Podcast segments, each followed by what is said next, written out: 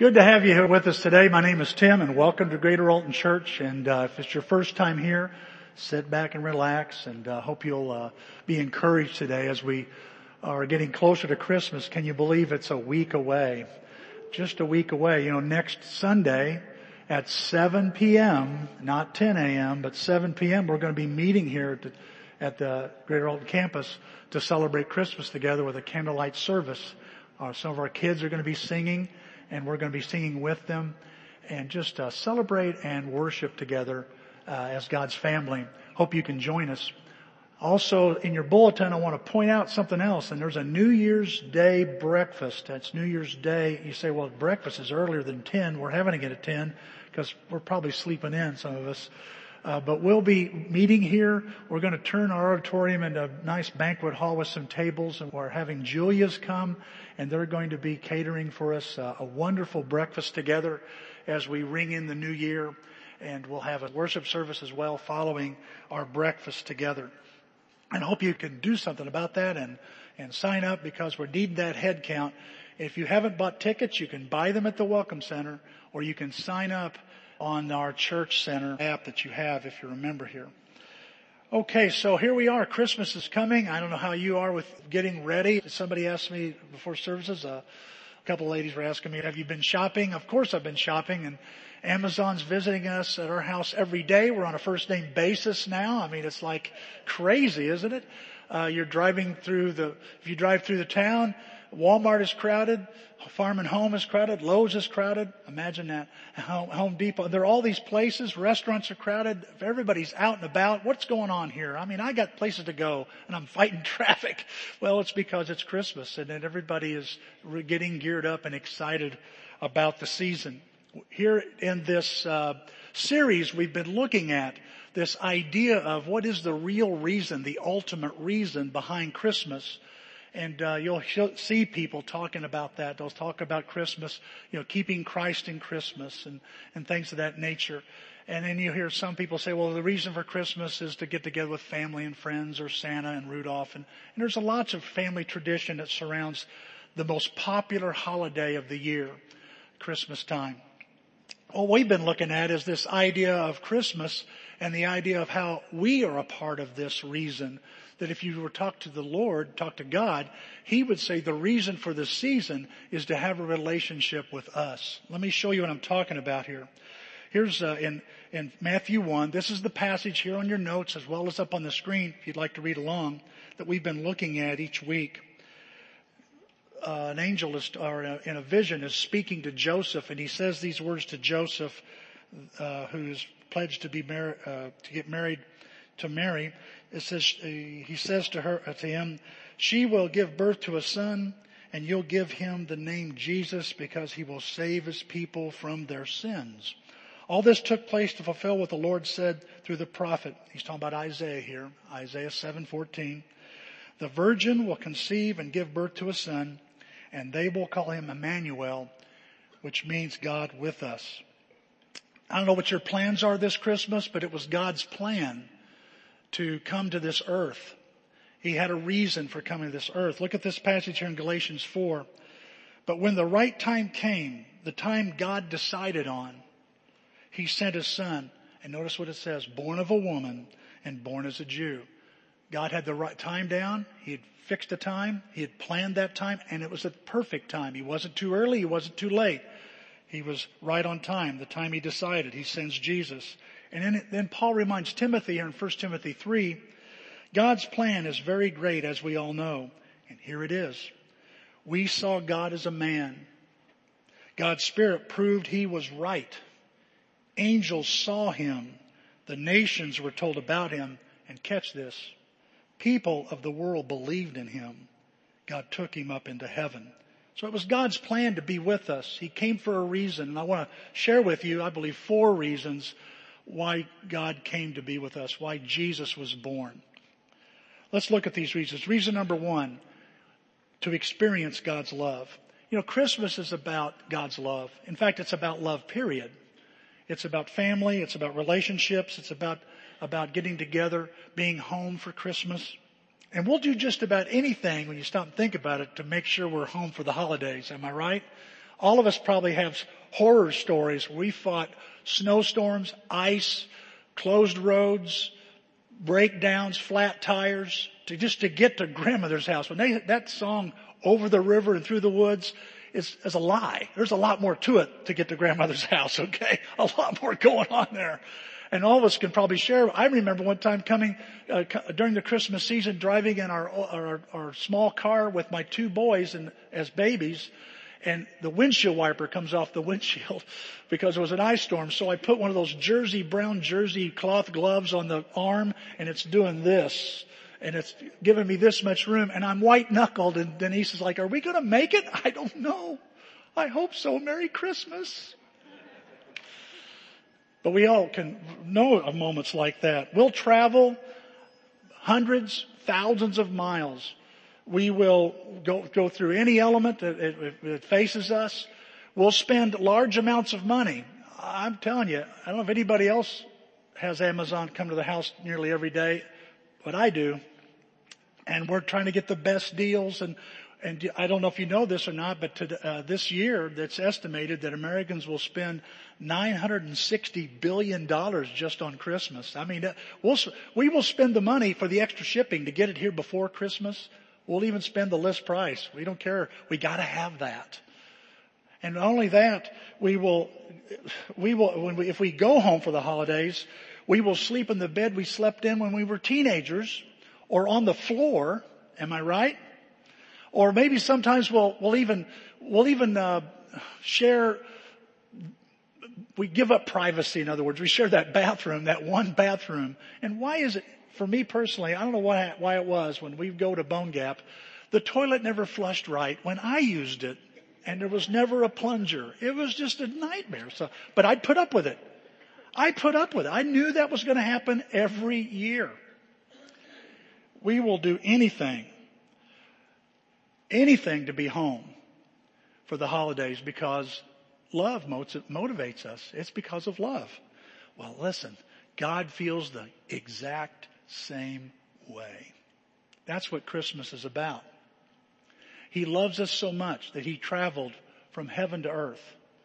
He, and he, does he, does he sacrifice anything? Oh yeah, he gives up a lot of things. He comes from perfect heaven to this crazy, mixed up, broken world.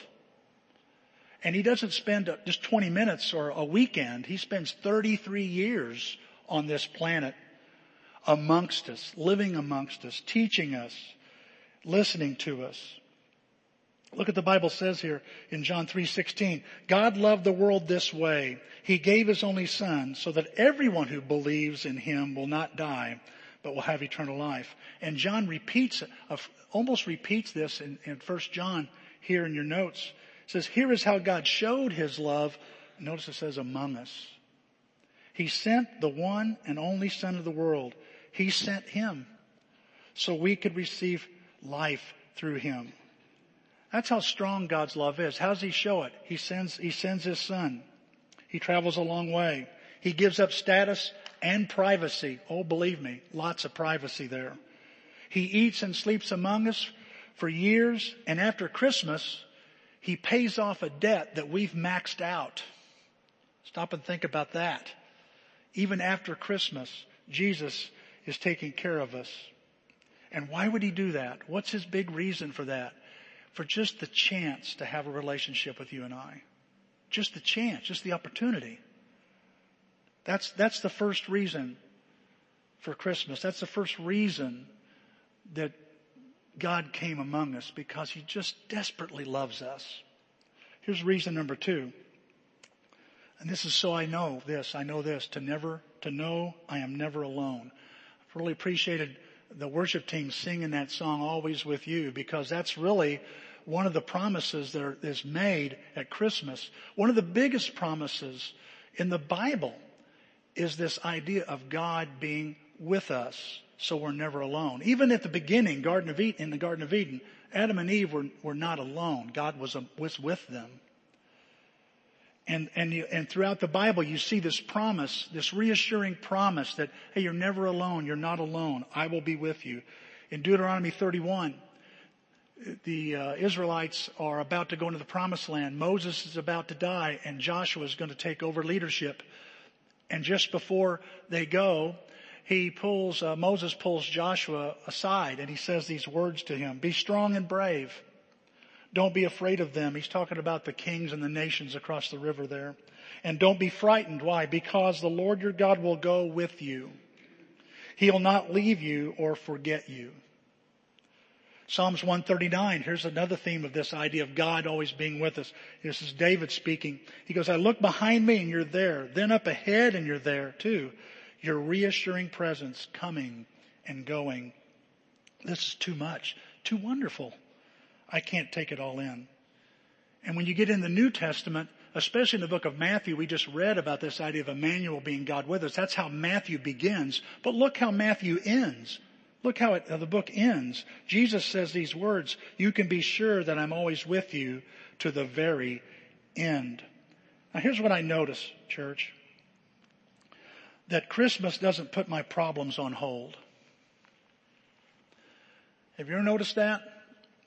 In fact, I wonder sometimes if, if, um, we just notice them more. I don't know if, they seem to be all year, but Christmas doesn't say, okay, we're going to put your problems on hold while you celebrate Christmas. We all could share painful moments that happened on Christmas or Christmas Eve or during the Christmas season. Am I right about that?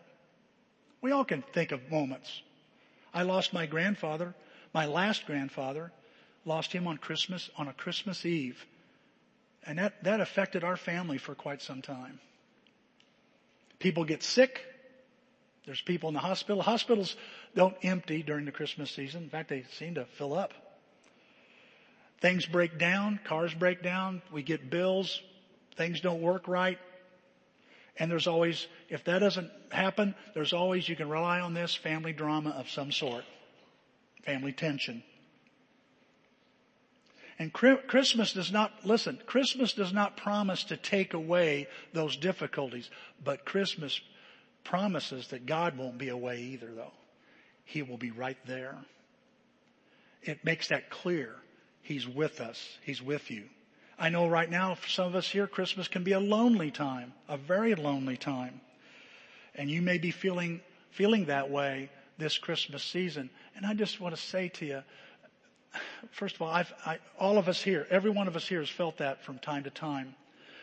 But I want to wanted to encourage you to remember, don't let your feeling override the fact and your faith that tells you from the scriptures that God is with you. You may feel alone, but it doesn't mean you are. Because he promises to be with you through Christmas. He's basically, God is saying, I think during Christmas, he's saying to you and I, especially I think he says to me, Tim, I'm not going anywhere. You can count on that. And if you're feeling this way this morning, again, I just want to encourage you to remember that's a feeling. And it's not a fact.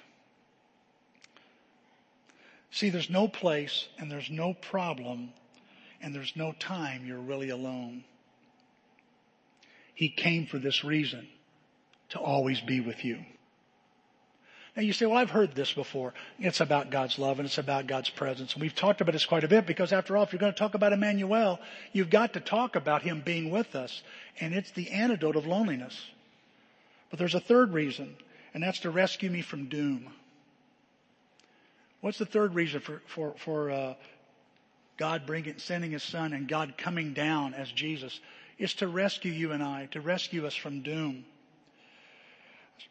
Ran across this story this week on December uh, twenty-fourth, nineteen fifty-six. A woman by the name of Judy Karras was three months old. And her father had went in to take a shower. And when he came back out, Judy uh, and her mother were missing. What happened was her mother, who suffered from bipolar depression, jumped off a nearby Shelby uh, Street bridge into the icy waters of a river. There were some fellas that were working on the bridge, some engineers, and one of them, by the na- a guy by the name of Harold Hoge, said, heard someone say, save my baby, save my baby. Here's a picture of, of them getting um, Judy's mother and this baby to shore. And uh, the guy that's kneeled down with a wristwatch, or his back to him, that's Harold. Sixty years later, they would reunite. During that time, Judy would discover who, who it was and found, found one of the men, this particular man, who carried her up as, at three months, carried her up the bank, heard a gurgle and went, oh my goodness, she's alive. They saved her mother. They saved the baby. She says, my mother, uh, at, with, with uh, treatment and help, lived a good, full, and happy life. Praise God. But sixty years later, she would finally find and track down Harold. Here's a picture of them together. One of the things I thought was interesting about this was, is, is that, uh, she's telling, telling Harold in an interview at N P R that she didn't know for twenty some years, uh, what really happened. And it explained why every year during Christmas, if her father hugged her, he would hug her a little tighter and hold her a little longer than normal. In this interview, she's talking to Harold and she's telling Harold, because, you know, I, this is what I thought was a pivotal statement. I wouldn't be here if it weren't for you. You're my hero. And he's, Harold's like, oh, I don't know. Thank you, but no, I'm no hero. And yes, he is. Christmas Eve, this woman's life was saved. Christmas is a rescue mission. Christmas is a rescue mission to save you and I. You see, God saw your helplessness, my helplessness, our hopelessness in the icy waters of humanity and sin in a broken world. And He would dive into this world and save us from this. He came for that reason. Look at again, Matthew one. This is our passage. The angel says to Joseph, she will give birth to a son and you will give him the name Jesus because he will save his people from their sins. He says, and this will be fulfilled when this baby is born. Days later, Mary and Joseph are in the temple courts, and a man by the name of Simeon walks up to them. And look at the words of Simeon. After he praises God, he says, I have seen with, with my own eyes, he's saying to God, how you will save your people. Now all people can see your plan. What is God's plan? What are your, what's your reason? Tim, I, I, I came to earth because I love you. I love everyone. I I, I came to earth because I love the earth. I came on earth so you'd never wonder if you're ever alone. I'll always be with you. And I came to rescue. I came to rescue people that are doomed.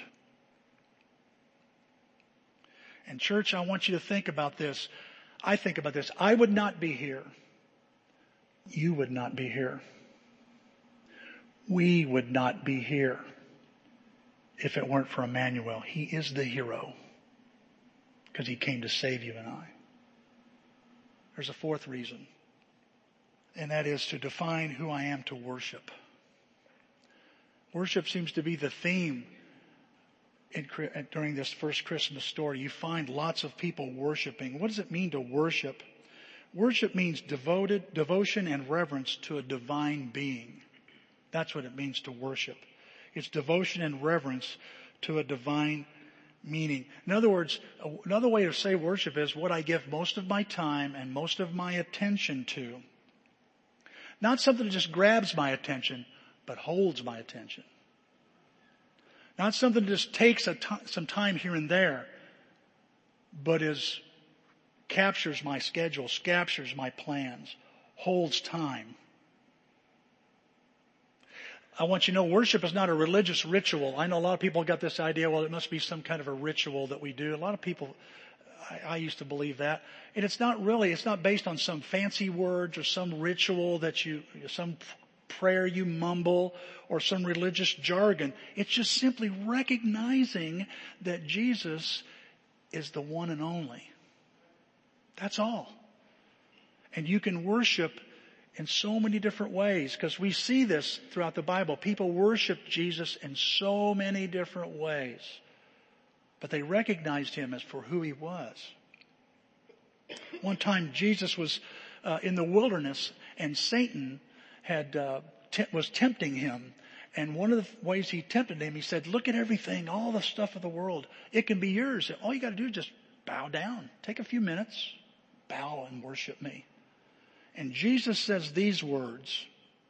He told him, the scriptures say, in other words, the Bible says, worship only the, only the Lord God.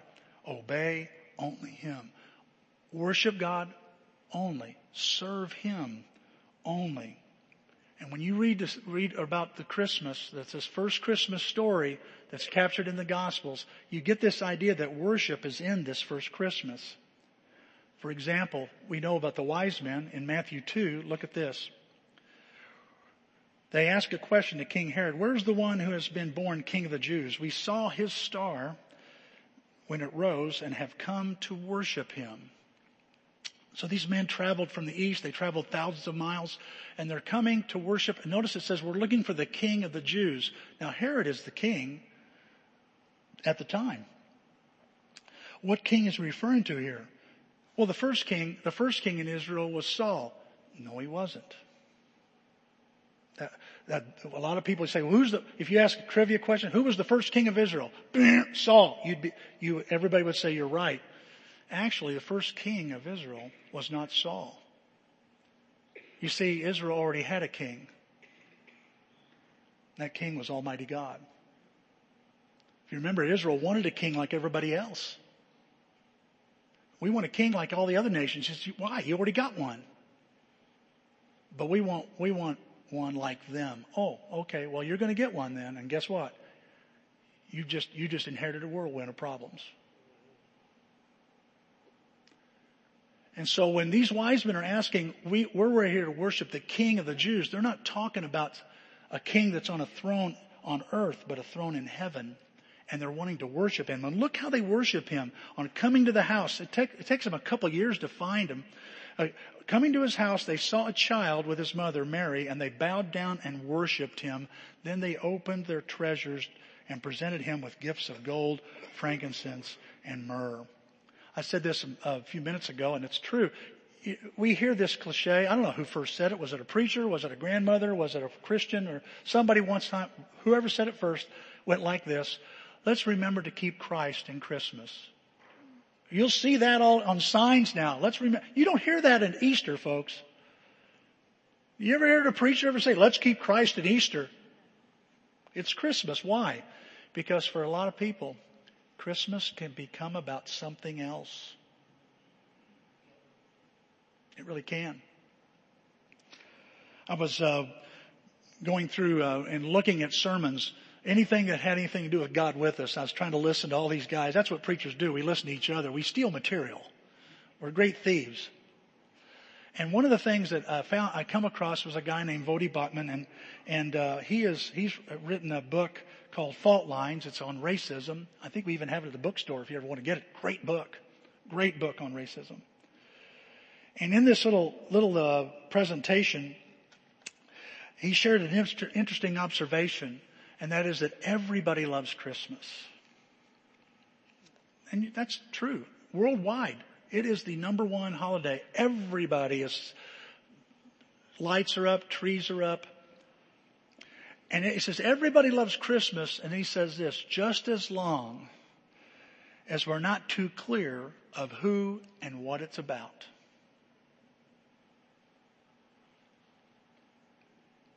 And then he gave this example. The most expensive Christmas tree in the world from twenty, from twenty ten to twenty nineteen, the most expensive Christmas tree in the world was over eleven million dollars. It was decorated with rubies and jewels and real gold, you know, none of this cheap stuff. No Hallmark ornaments on this tree, folks. I mean, this had the big stuff.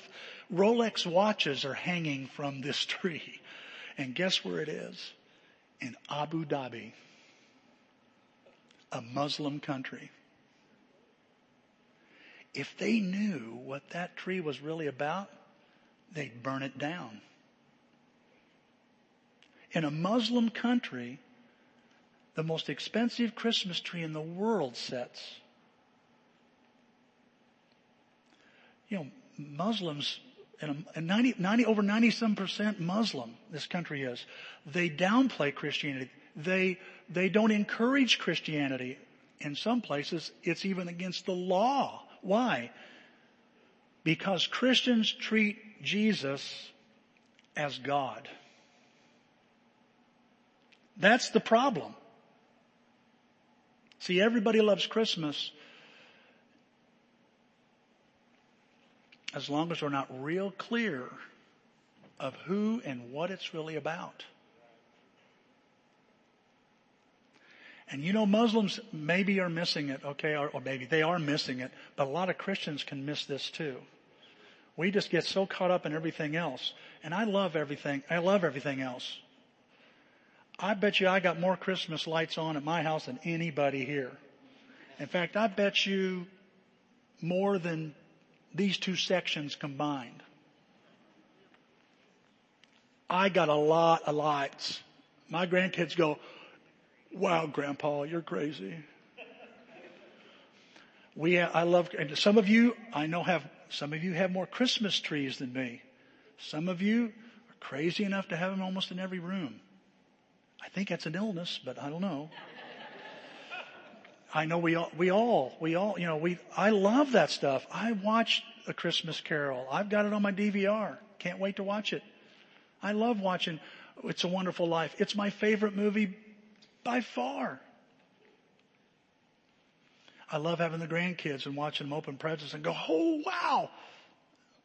You know, and those meals and smell of turkey or ham or whatever we have. And I know a family has spaghetti for Christmas. Knock yourselves out. But I mean, we go see Christmas lights. I love all that stuff. And if I'm not careful, I can miss it. Because if it's about God's love, I got to share God's love. If it's about God's presence, I need to be present in other people's lives. I need to be around. You following me? And if it's about saving people, what am I doing to bring people to Jesus Christ? And if it's about worship, and it is, then what do I, how do I worship? What am I worshiping? What's it really about? See, when Jesus came, God sent his son, sent himself in the flesh to make some things really clear. Jesus revealed clear evidence that God existed. Jesus showed us what God is like. If you want to know what God is like, just look at Jesus Christ.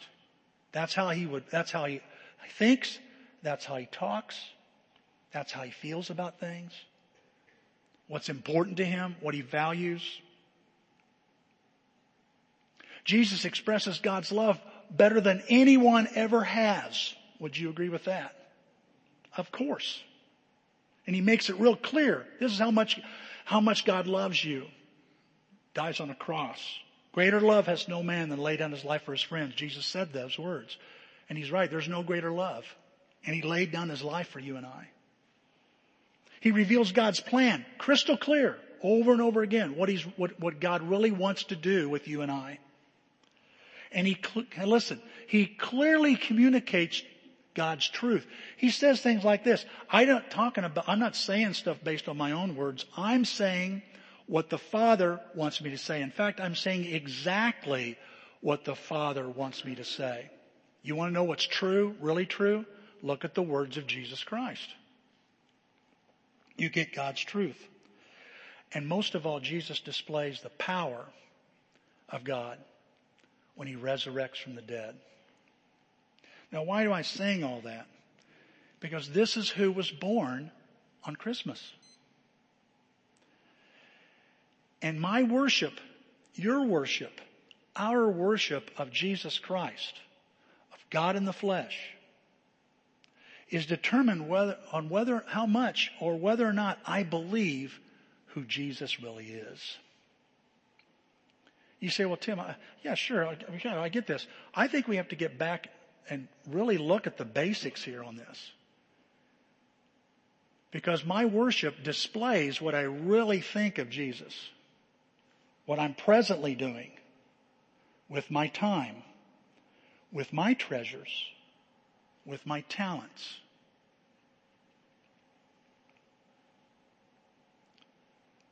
You see, God came to this earth. He came to this earth to shape your faith and my faith to be more than admiration.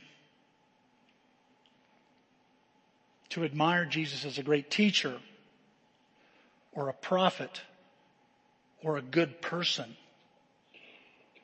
He says, oh no, I'm much more than that. I don't want your admiration. No, I came, I came to be adored. And that's another word for worship. To be adored. And doesn't he deserve our adoration? Absolutely. And so you see this idea of worship going on with Jesus. Remember, he said these words, you only worship God. He said, he said that to Satan, you only worship God.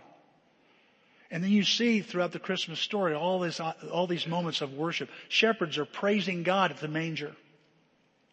Simeon is praising God at the temple. This, right there in front of Jesus going, this is awesome. A, a woman, a prophetess by the name of Anna, praising God, thanking God. The worship you see in these people is gratitude and recognizing who Jesus is, the promised Messiah.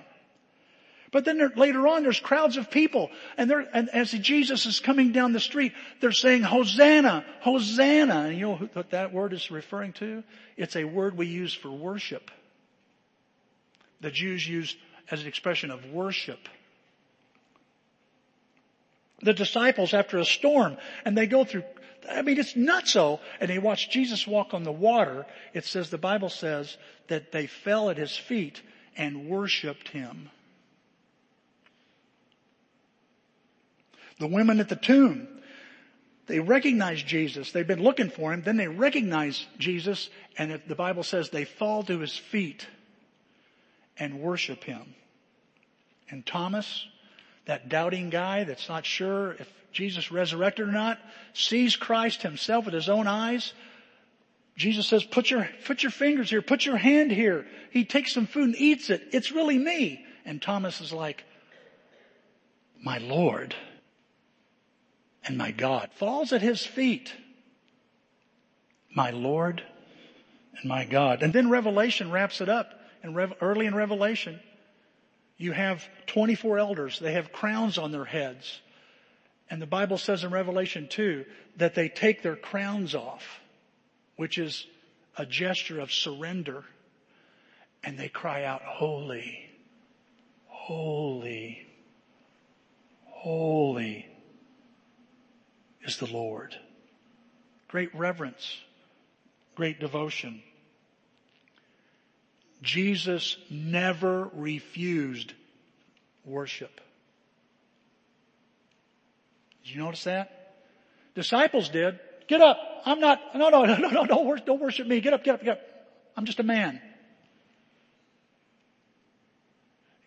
Only in the Bible, you find throughout the Bible, anyone that was worshiped was God. And Jesus doesn't refuse it. So the question I have for you as we close this lesson this morning is, how will you worship Emmanuel? As you're making your plans this week, and I'll tell you, I, I want to say this, uh, this isn't a, an attempt to spoil your Christmas holiday, church. You know, how am I going to worship Emmanuel?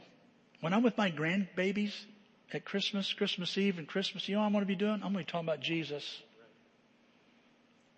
When I'm with my wife, we're going to talk about, isn't it awesome that God is with us?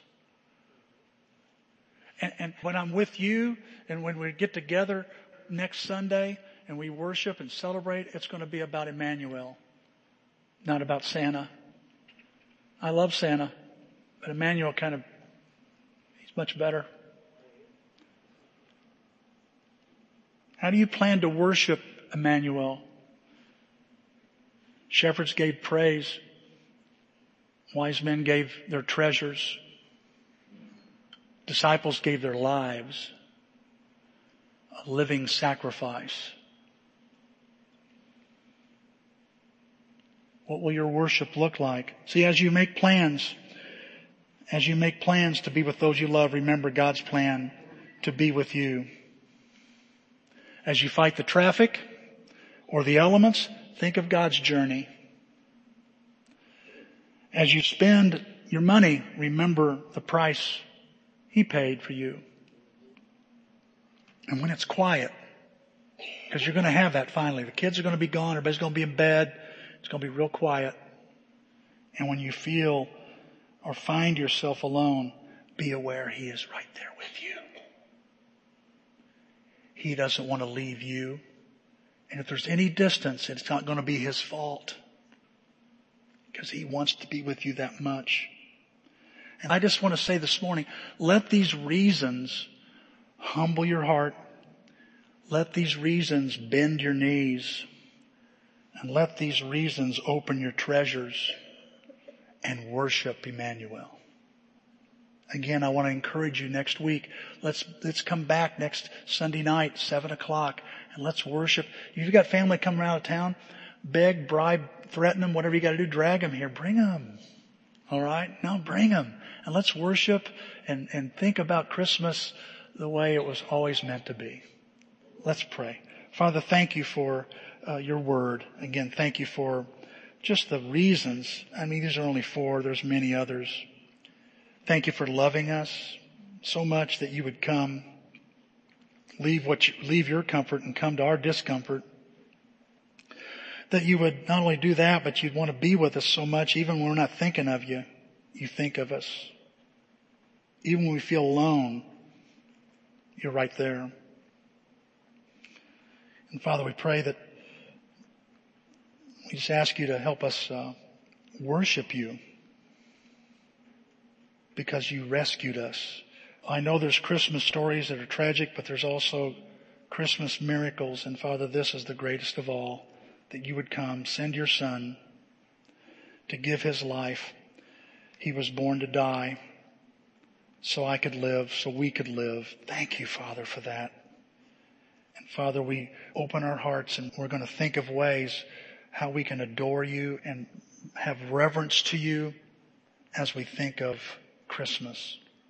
We pray in Christ's name. Amen. Oh Lord, please change my heart. Show me where to start. I want to be all you want me to be. So Lord, please change my heart. Show me where.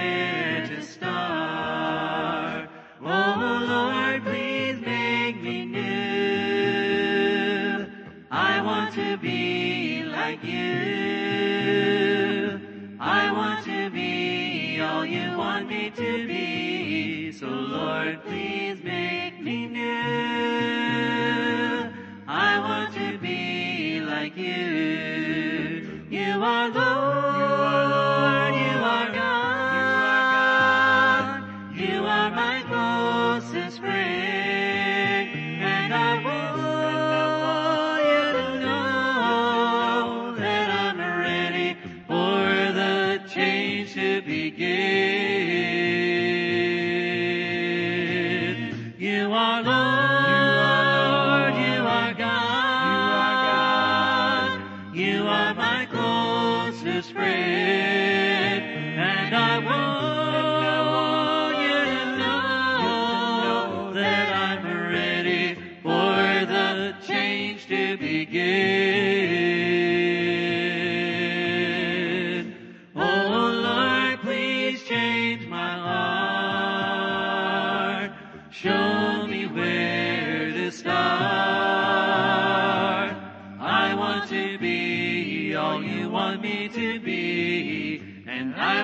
See just what you'll do with me. So Lord, please change my heart.